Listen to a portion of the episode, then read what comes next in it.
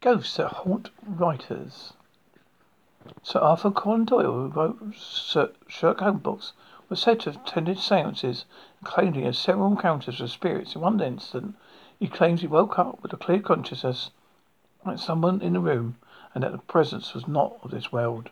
Songwriter Sting also claims to have seen a ghost in his 16th century English manor house, a woman and a baby. I was in bed one night, a very old house I used to live in he said in a radio interview.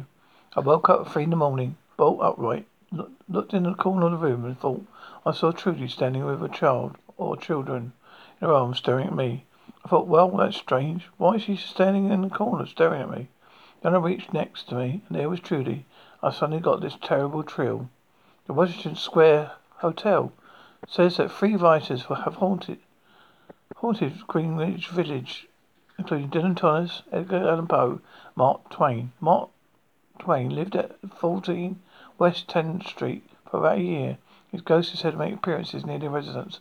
He's usually seen in a white suit on the same f- on the first floor or by the suitcase staircase, inquiring about some, some business he must tend to. Stories of ghosts and writers are varied as writers themselves. So no matter whether you believe in supernatural or not, you may struggle with our own ghosts on occasion. Below are five of the most likely to haunt writers. Do any of these sound familiar? Ghosts that frequently haunt writers. The ghosts of a relative or former teacher. Insulting ghosts. This ghost shows up just when you think, think things are going well with your writing. It's crap. Ghost whispers and you recognize its voice. It's a teacher who criticized your writing at school, or a relative who told you to get serious to do something worthwhile with your time. A person may still be alive, and yet, if the ghost persists in the, in the writing nook, you're wasting your time. Go do something useful. Ghost busting technique. Time to get this ghost. Time to let this ghost know it can no longer hang out in, in your writing nook. Try smudging, which is the practice of burning sage Sacred herbs to get rid of the negative energy. Sage is the most common used herb. Though sweet grass and cedar are also popular options. Crush the herbs into a bowl, burn them, or try pre-made smudge sticks. A foggy ectomist, blocking ghosts.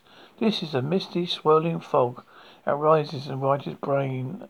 What paranormal investigators call the echo mist or ghostly mist or described as also described as cloud. It obscures creative thought, leaves the writer think, staring blankly at a page or screen, unaware what to do next. It usually lingers for a while and then disappears on occasion. It's low, it can long overstay its welcome. Ghost busting tip. It's time to clear the air. Sharpen your senses using an aromatherapy diffuser. Burn some citrus oil onion, orange, lemon, or lime. It will not diffuse the fog, but it also, but it will not only diffuse the fog, but also help you make feel more alert. You can try opening the window, burning a citrus candle, or playing some uplifting instrumental music. A poltergeist ghost. This is a noisy ghost that interferes with you writing time. It thumps, clicks, vibrates, dings, slams doors, and worst of all, seems to make your phone, cell phone jump into action. Suddenly, everyone is trying to call you, text you, or message you, while the background noise continues, making it nearly impossible for you to concentrate on your story. Clean off your writing desk. It's all extraneous t- items, including your cell phone, tablet, and excessive papers. Poltergeists can be linked to specific objects. Make sure to silence your cell phone and get put in another room. Hang a do not disturb sign on the door. Put some direct noise cancelling earphones. Repeat a positive mantra such as distraction, negativity, darkness are not welcome here. this is a positive creative century. The doppelganger, mind-boggling ghost. Writers meet these ghosts when while out and about. Suddenly, bang! You see someone that is, looks like a character in your book. No one not only looks like him, but acts like him, dresses like him, sounds like him, everything. You see him, you stare, you stare, and you get try to get closer. Look, he vanishes in the crowd. You're not really sure what you saw.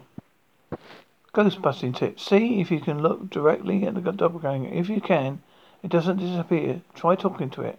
But usually once you engage in conversation, you realise the ghost isn't a ghost at all, but just a person who looks like your character. This will free you to return to your story with full confidence. If a person feel, seems even more like the character I was speaking to him, feel free to freak out. Then enjoy the idea that you brought a real person to life for the, your story. The kobold trickster ghost. This is the ghost that steals your pen, robs your tablet of its remaining power, loses the, the latest life or of your story, the latest file of your story. Short-tempered, mischievous spirit, intent on upsetting a writer a very opportunity. It can be get frazzled and un- unproductive, all the better. Ghost tipping, ghost tipping, busting tip. Give the kobold, K O B O L D, something to do. They practically like they particularly like gemstones and they, they go and like to go hunting. So placing some small protective stones around the room for them to find. Place a puzzle. Leave a puzzle undone on a TV tray. Stack up some Legos on a corner desk or leave a sketch pad and colour pencils out ready to use. Feel free to play with these objects yourself every day in the beginning or end of your writing period. It will help you tap into your inner child and may help also help you relax the relaxed time you need to remember where you put put your pen.